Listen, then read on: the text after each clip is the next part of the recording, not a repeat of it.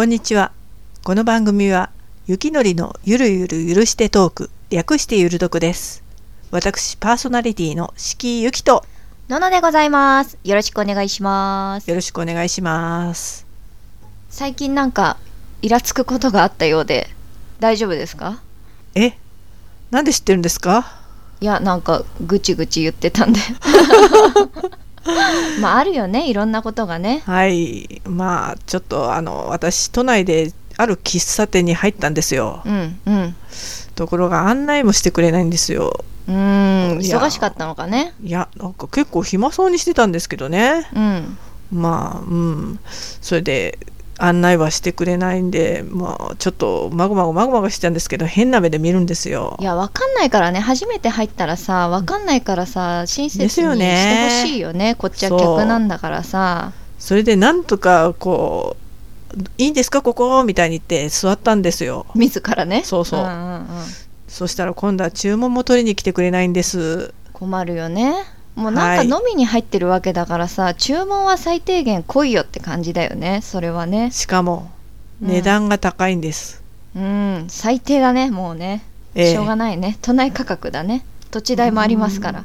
だから価格はいいんですけど、それだったらそれなりのサービスをね、うん。欲しいじゃないですか。だからもう知らない店入るよりさ、まあ、ある程度なんかわかるさチェーン店とか入った方がいいよね、本当ですよ、私その時にね、うんなぜマクドナルドに行かなかったのかと。そうねマックは安定だからね、ええカウンターに行きゃいいしどこでもね一緒だからねスマイルなんとか園ですからね。そうだねそこはいいんじゃないの？別に いや、それぐらい愛想よくしてほしいですい。や、ほんとそうだよね。腹立っちゃう。まあ、それはさ、喫茶店じゃなくてもさ、どこでもそうだよね。初めてのお客さんがさ、やっぱりこうね、わからないような感じだったうん。ら、優しくさ、手を差し伸べてさ、常連さんだけさ、よけりゃいいってもんじゃないじゃない？それが客商売ってもんですよね。そうよ。でもほら、都内だからさ、いっぱい人来るからさ、まあ別に一人一人に丁寧な接客しなくても、なんとかやっていける。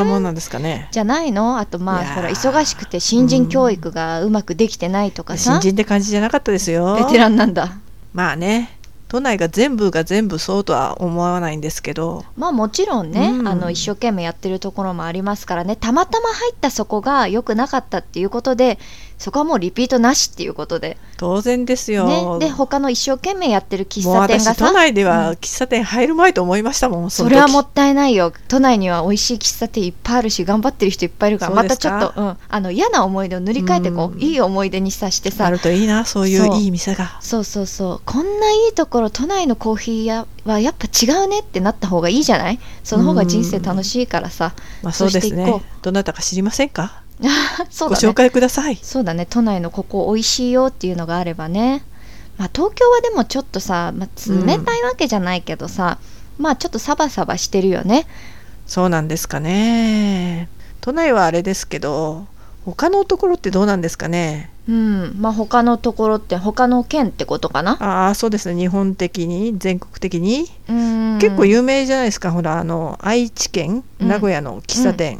あ有名だねあのー朝さ行くとほらモーニングであさ、あ、はいはい。コーヒー頼んだだけなのに絶対サンドイッチとかなんつうのそういうトーストとかがね絶対ついてくるんだってあ、いいですね。そうそうそうあとなんていうんだっけほら卵のほら卵焼きじゃなくて、えっと、ゆで卵か、あ、はいはい。ゆで卵がねついてきたりするんだって、うーん。サービス満点ですね。そうだよ。すごいいいよね。だってさ仕事行く前にさちょっと一杯コーヒー飲みたいって言っただけでさトースト出てくるなんてめちゃくちゃお得じゃない？行ってみたい。いやだから手厚いのよ向こうはきっうん。とそのこ喫茶店をさもう楽しんでほしいっていう気持ちが現れてるよね。そういうサー本ビスにさ。当ですよね。素晴らしい行ってみたいね名古屋ね行ってみたいですね。結構テレビでもさあの,、うんあのあんこをさ乗せたトーストとか、あはいはいはい有名なやつ甘いやつ、うんあれとかもめちゃくちゃ美味しそうだもんねそうですね、こっちではね。ないよねないですね。家でもさあんこ乗せてトーストしようなんて思わなくああ、確かに。ない、ねなんかさあれだよね、まあ、焼いてバター乗せようとかさ、甘いのだとさまあなんかマーガリン塗ろうかなとかはあるけどさ、うん。あんこ乗せようっていう発想はないよね、ないですね。うん。でも腹持ちも良さそうだしさうん。朝食べると元気出るし、うん。いい文化だよね、いい文化ですね。うん、ぜひ行ってみたい行っねてみたいです。では、朗読のコーナーです。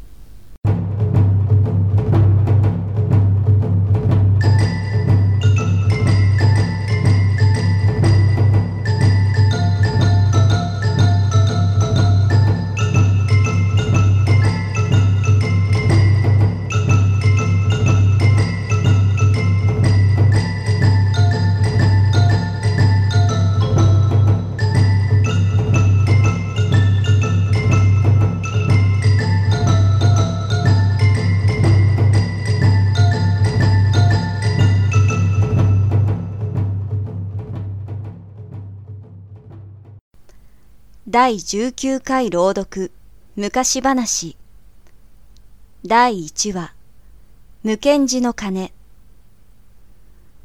昔大阪に非常に欲深な金土がいました。いつもお金が欲しいお金が欲しいと言っていましたが、ある時、静岡の無堅寺に参詣して有名な鐘をつかせて欲しいと頼みました。無堅寺の鐘をつくと、いくらでもお金が入るというので、欲の深い商人は何としてでも金をつこうとしたのでした。するとその寺の和尚さんは顔をしかめて、なるほど、なるほど。お前さんもご承知の通り、この無堅寺の金をつけば、日本一の大福長者になれると言いますが、その代わりに死んだが最後、今度は無権地獄に落ちてしまうばかりか、子供も孫も残らずに死んでしまうと言います。悪いことは言わないから、そんな恐ろしいことはおやめなさい。と、親切に言い聞かせました。すると商人は諦めるどころか、和尚様のおっしゃることはごもっともです。ですが、いくら無権地獄に落ちましょうが、子や孫が死に絶えましょうが、そんなことはどうでもよろしゅうございますので、どうか私の望みを叶えさせてください。と言います。和尚さんもほとほと参って、それじゃあ仕方がない。あなたの思う通りにおやりなさい。しかし、この寺を無権と名付けたわけをご覧に入れますから、私についておいでなさい。と、和尚さんは金土を連れて寺の前の古池にやってきました。さて、この古池にはドロドロした水がいっぱいで、底の方が少しも見えません。和尚様はその池のそばに立って、一つかみの焼き米をパラパラと投げ入れました。みるみるうちに池の底から数知れない水昼が浮かび出して、それを争い取る様子は、この世の地獄のようで、二目と見ていられません。和尚さんはそれを指さして、それご覧なさい。あなたが無権地獄に落ちて鬼に責められるというのは、これを見てもわかるでしょう。それもわからずに金をつく者がいたらかわいそうなので、あなたの望む無権の金は、とっくの昔に地中に埋めてしまって、誰にもつかせないようにしてあります。さあ、悪いことは言わないから、思い直してお帰りなさい。と、言い聞かせました。けれども、アキンドの目は欲にくらんでいますから、和尚さんの言葉を聞かないばかりか、逆に腹を立てて、私には和尚様のおっしゃることがよくわかりません。何でもいいから早く金をつかせてください。あなたに罰が当たるわけじゃないでしょう。と怒り出したので、和尚さんもついに諦めて、よろしい。それほどまでにおっしゃるなら、もう何も言いますまい。無権の金の効果をお見せしましょう。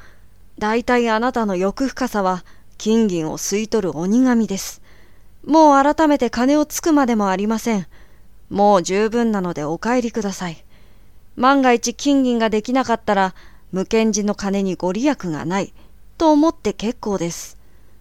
と言ったので欲深な商人も安心して家に帰りました。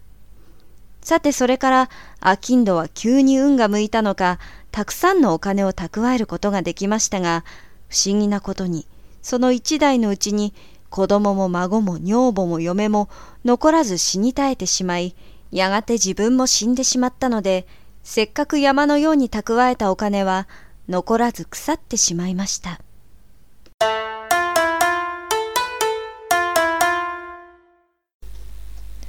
第2話竜の玉昔々ある島に一匹の悪い竜が住んでいました時々山の中から人里に出てきて人でも馬でも手当たり次第に食い殺してしまうしこの強い竜を退治できる人もいなかったのでみんなが恐れていましたすると島の王様は何とかしてみんなを安心させてやりたいと思いましたが雲に乗ったり風を起こしたりする魔物なのでどうしても捕まえることができませんでした。こんな調子で5年経っても10年経っても竜は退治されないばかりか。ますますいい気になって暴れ回り人を殺していましたがある時あまりにも暴れ回りすぎて疲れたのか山の中でぐーぐーと寝ているところを通りかかった強い武士に生け取られてしまいました。この知らせが都に渡ると皆やっと安心して特に王様はひどくお喜びになり竜を生け取った武士にたくさんのご褒美を与えました。そしておそばの者に「竜というのは顎の中に良い玉を持っていると聞く。今度生け取ったやつにもその玉があるに違いない。早く行って調べよう」とお言葉を下されるとそばの者はすぐさま竜のもとに飛んで行って「これその方は玉を持っているはずだ。早く出せ出せ。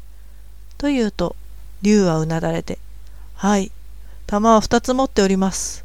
こうなっては仕方がございませんから、二つとも献上いたします。その代わりに命だけはお助けください。と言ったので、家来は王様にそう申し上げました。王様はとても慈悲深い方でいらっしゃったので、よろしい。これから後は決して悪いことをしないというのなら、今度だけは許して使わす。とおっしゃったので、竜は喜んですぐに顎の中の二つの玉を取り出して、お望みの玉はこれでございます。一つは竜で、一つは球と言います。どちらも珍しい名玉でございます。と言いました。王様は手に取ってご覧になりますと、なるほど良い玉でしたので、家宝になされたばかりか、ついには島の名前も琉球とお改めになさいました。また悪い竜もすっかり改心して人を苦しめず逆に雨や風を支配して島の気候を守りましたとさ。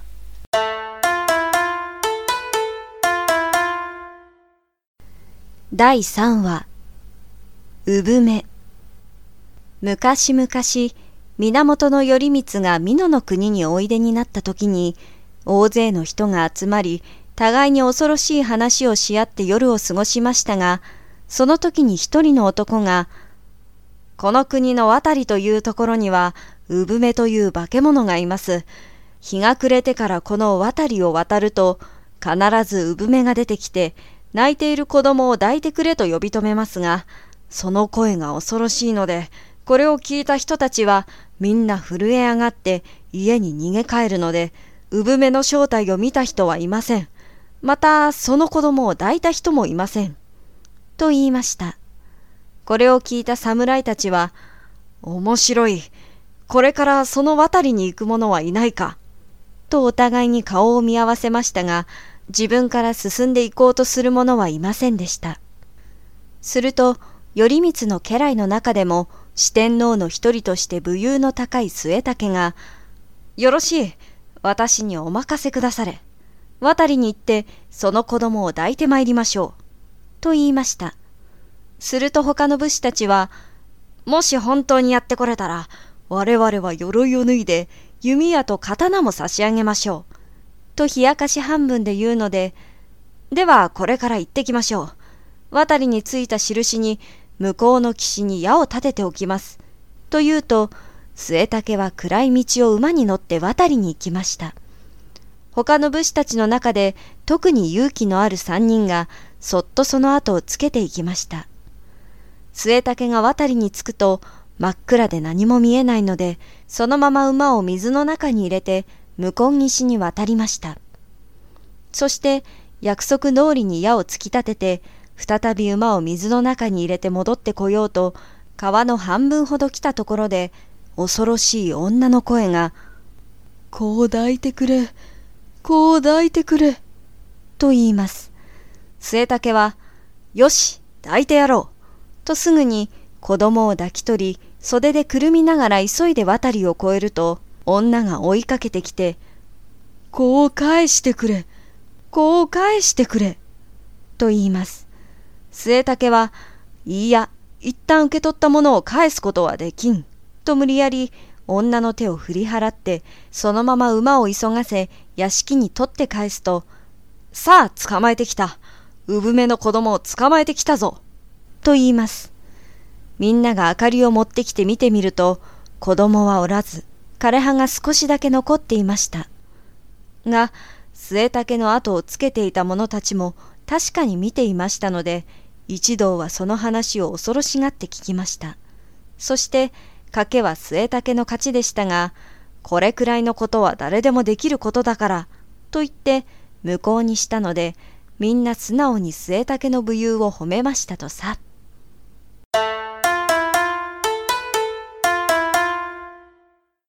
第4話天狗と太郎。あるところに山遊びが好きな太郎という少年がいました。ある日いつもの通りに山に行って遊んでいましたが日がだんだんと西に傾いてきたので家に帰ろうと山道を下り始めました。すると急に辺りが真っ暗になったかと思うとものすごい風が吹いて太郎の目の前に背の高さが3メートル鼻の長さが30センチもあろうかという顔の赤い見るからに恐ろしいものが突っ立ちました。太郎はびっくりしてみますと、これこれ、子供。俺はこの山奥に住んでいる大天狗だ。俺は腹が減っているから、お前を食ってやろう。と言いました。しかし、太郎は肝が太かったので、ああ、あなたがよく聞く天狗さんですか。立派な体ですね。私を食うということですが、こうなっては仕方がないですね。しかし、天狗というものは大きくなったり小さくなったり、また空を飛んだりして変幻自在な技を持っていると言いますが、私も一度そういう技を見てから死にたいので、天狗さん、見せてくれませんか？と言うと、天狗はカラカラと笑って、よしよし、諦めのいい子だ。それなら俺の技を見せてやろう。と言いました。そこで太郎は、では、大きくなってくれませんか？と言うと、たちまち天狗は巨大化し、頭の高さが山の頂上よりも高くなりました。太郎は、もしもし、天狗さん、もう少し大きくなれますか？と言うと、よしよし、と、今度はもっと大きくなりました。首から上は雲の中に隠れて見えません。おい、天狗さん、それほど高ければ日本中が見えるでしょう。見える見える。富士山が目の下で豆粒のようだ。じゃあ天狗さん、私にも見せてください。と太郎が言うと、天狗は手を伸ばして太郎を手のひらの上に乗せました。なるほど。日本は愚か遠い外国まで見えます。太郎はしばらく辺りの景色を楽しんだ後で、天狗さん、今度は元に戻ってください。と言うと、天狗はたちまち元の大きさの体に戻ったので、太郎はひょいと手のひらから飛び降り、それからも天狗にいろいろなことをさせましたが、天狗さん、おかげさまで面白いものをいろいろと見れましたから、もう食われても恨みはありませんが、もう一度だけ、今度は小さくなって見せてくれませんか？と言うと、天狗は、よし、なってやろう。どのくらいだ？と言います。そうですね。見えなくなっても困るから、まずは金平糖くらい。と言うと、天狗は見る間に小さくなって、本当に金平糖になりました。すると、太郎は金平糖を自分の手のひらに乗せて、天狗さん、あなたは実に偉いです。何にでもなれるんですね。せっかくなのでごちそうになります。いきなり太郎は金平糖の天狗を口の中にポンと投げ入れて食べてしまいました。天狗は太郎の知恵に負けてあべこべに食われてしまいましたとさ。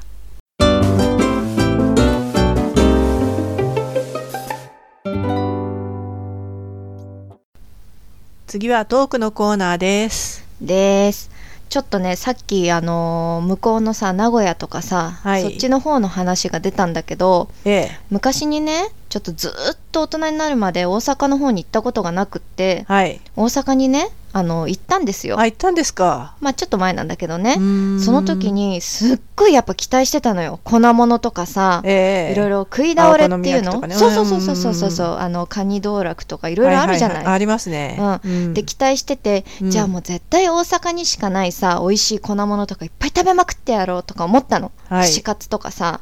そしたらさ、うん。ほとんど東京に店舗あんのよあ調べたら。えああそうそうそう。そしたらもうあのし新宿何々店東京駅何々店とかね めちゃくちゃ出てきて。いやもちろんねあの発祥は大阪なのよ。う、ん、大阪ですごい人気で、ね。そう本店がね、なんだけど東京支店みたいな感じですっごいいっぱいあってさいや戻って食えんじゃんみたいなところばっかりで。うんあそう。そうなのよ。いやうん。味は違うかもしれないよ。もしかしたらほら本店だけのさメニューとかもあるかもしれないけど。いややっぱり現地で食べたらちょっと違うんじゃないですか、うん、そう思うんだけどさ、うん。でも東京にあるって知ってしまった後にさあ行きたいってさ、なるほ思うっていう話なんですよ。ちょっとやっぱネットがね発達しすぎてうん。知らなくていい最新情報まで知れちゃうわけですよ、あーなんか気分的にね。そう。そこでしか食べられれないものを求めていってそう近場であると。そうそうなの。後でびっくりそうしたんだけど、うん。なんかその串カツ好きじゃないみんな、はいはい。大阪行ったら食べようって思うけど、ん。大阪の人はいや大阪の人あんなもん食わへんみたいなこと言ってて。えそうなの？そう全然食べないんだって。いや別にみたいな。いや本当にお好み焼きとかたこ焼きは食べるんだって、で串カツってね全然食べないんだって。あれえはじゃあ誰が食べるって言い出したんだろあれは県外から来た大阪に来た人が食べるもの。なん。だうえ？県外から来た人がね。名物でもないのに？そうよ。そう。いやわかんない。その子が言ってただけだからね。あいやいや名物やでっていう人もいるかもしれないんだけどすっごい衝撃的だった。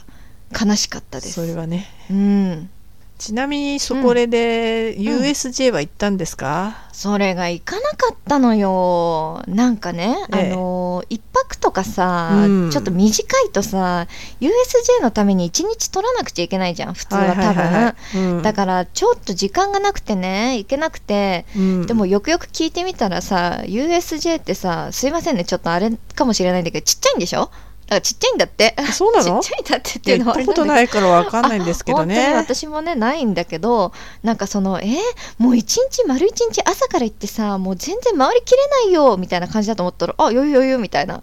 えそうそうそうそうしかも閉園もうん。季節によってもめっちゃ早いんだって。もう5時とか。えそうなの？そうそう。いや回れるから回れるからみたいな。衝撃的だよねちょっとショック。某あのほら、うん。夢の国をさ想像してしまう大きさだったからさ。いやあなんか今うん。新しくなんかできるみたいですよね。あそうそうそうそうそう、うん。夢の国の方でしょ？夢の国の方。そうそうそう。今年じゃない？なんかできるよね。なんかすっごい話題になってたよね。うん。だから工事しまくっててそさうそうそう。夢の国なのに白い垂れ幕下がりまくってるって言ってたよ。あそう。のほら囲うじゃない。あの工事してるところね。ねそうそうそう。ね。あそうそうそうそう。うん。だからほとんど通れない道もあるし、うん。かなり規制された国になってるらしいよ今は,、はいはいはい。ね。えあとまああれですよ。あのー新しいものといえば、うん。まあ、ちょっと前に発表になりましたけどあのお札の柄がね変わるっていう発表があったじゃないですか、はもう本当ね、うん。自分が勉強してないせいなだけなんだけど誰一人として知らなかったんよ。なんかえ？だ誰一人としてね新しい人を見た時にあ,、あーはいはいああはいの人ねってねえなんなかったの。発表になったんでしたっけ？なったなったよ。えだから誰？その一万円札がほら渋沢さんっていうさあの、はいはい。日本のこの資本主義を作っていろんな会社をね立ち上げた人で、うん。めちゃめちゃ立ち上げたらしいよ。超有名なところは全部あの人が立ち上げたぐらいのレベルらしくっうんてで五千冊はさあの梅子さんっていう ちょっと。津田梅子？あそうそうそうそうそうそう。そうあのそう教育者だよね、うん。うん、あの人は、まあ、女性ですよ、はいはい。で一番その千円札だけもう何回聞いても覚えられなくて今も覚えられてないんだけど最近学者の人。いやなんとかなんとかって人だっえた誰誰？いや最近学者の人よ。北里柴三郎じゃなくて？あそれじゃない？え？あなんかそれっぽいよねああんな有名なのに気がつかない。いやなんか太郎みたいな名前じゃなかった？柴三郎だったか北里柴三郎先生じゃないんですか？それ何？何してる人？いや最近学者で。それっぽいわ。しかもなんか聞いても全然ピンとこない。もうこれは研究所もありますけどね。あそうなんだ。その人らしいよ、はい。なんだけど私からしたら、その今ねその野口さんとか、うん。もうその樋口さんでしたっけ、はいはいはい。とかも今まだこうしっくりまだ来てない状態なのにあそうなんだ。そう。それで変わるっていうのもてかまあ最初から全部しっくりきてないんだけど、うん。人物っていうのがちょっとやっぱり嫌で。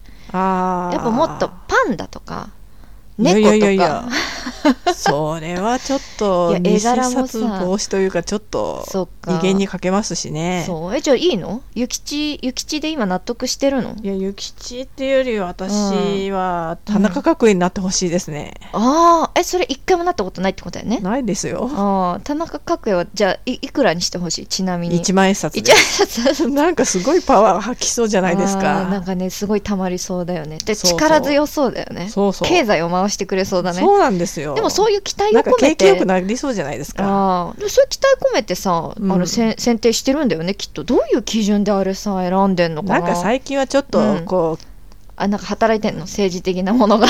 う、いや昔は結うん。構政治家が多かったですね、私の馴染みっていうと、うん。板垣大輔、うんうんうんうん。自由は施設の。ね、うんうんうん。あの人と。あそうかあ板垣死んで倉もみたとかさあの辺がおなじみなんですけどね。古くてすいません。いやいやなんか私的にはいやだから昔はそんな風に政治家うん。っぽいうんみたいな人があよくお札の顔になってたんですけどね。なんか最近まあ文,、ねうん。文豪とか、あそうそうそう。だからそっちだよ。あの文豪とかさ、うん。そういう人でいいんじゃない、まあ、芥川さんちょっとどうかと思うけど。ああいなんでうなんか？ですかえー、なんかちょっと自分勝手っぽいから嫌なんか女性から嫌われる男性でも持ってたんだよね。ね。あれ持ってたんだよね。意外なんだけその業ど績だけで見見るべきじゃないですかね。でも人柄とかそういうプライベート関は係抜きにして。そうそんなもんでしすっょうげえひどいやつでもいいってこと？でもあれだよ。猫とかさパンダだったら人のことそんな、まあ、傷つけないかわかんないけど みんな大好きだよ。みんな大好きだからね。ああいうさ私のはあんまり好きじゃないですけど。ええー、かわいいじゃん。だから1万円がパンダだよ。で 5000円が犬で1000それおもちゃだよ。おもちゃのお金だよね。もはやそのレベルだよね。いいと思うんだけどな。だから効果とかもさ今あの500円玉とか全部さ、うん。丸じゃん丸で穴が開いてるかしかないじゃんあとは、うんその2種類つまんないから、まあ、ハートとか星型とかどうやって自販機で買うんだ？そうでも一応入るようにさしてちょっと大きめのさ入れ口にしてさでもあれかな、難しいでしょ。偽偽金が流行ってしまうのかな偽効果みたいなやつが。かもね。ね。はいお時間が参ったようですこのラジオは月2回第2と第4の日曜日にお送りいたしております。次回は3月22日の配信予定です。はーい。またお会いできますようよろしくお願い申し上げます。よろしくお願いします。なおこの番組で使用された番組のオープニング曲朗読のテーマ曲とジングルそしてエンディングはミュージックサイト魔王魂さんからジングルは BGM サイトムズムズさんから使用させていただきました。いつもありがとうございます。ありがとうございますそして私のサイト花黒とマイナー設置の番組宛てのメールフォームもしくは Twitter の敷居行き宛てのダイレクトメッセージも受け付けておりますのでぜひぜひあなた様のご意見ご感想ご質問などお便りをお寄せくださいませ。お寄せください。なんか人からのね質問にねちょっと答えてみたい。なんかもうここだけのトークでは。答えられますか、ねあのいいやつにしてちゃんとあのちゃんとわきまえたやつ送ってください。なんで。お願いしいやいやいやわます。きまえて答えてください。ではまた次回配信までごきげんよう。さようなら。敷居ゆきとののでした。さようなバイらバイ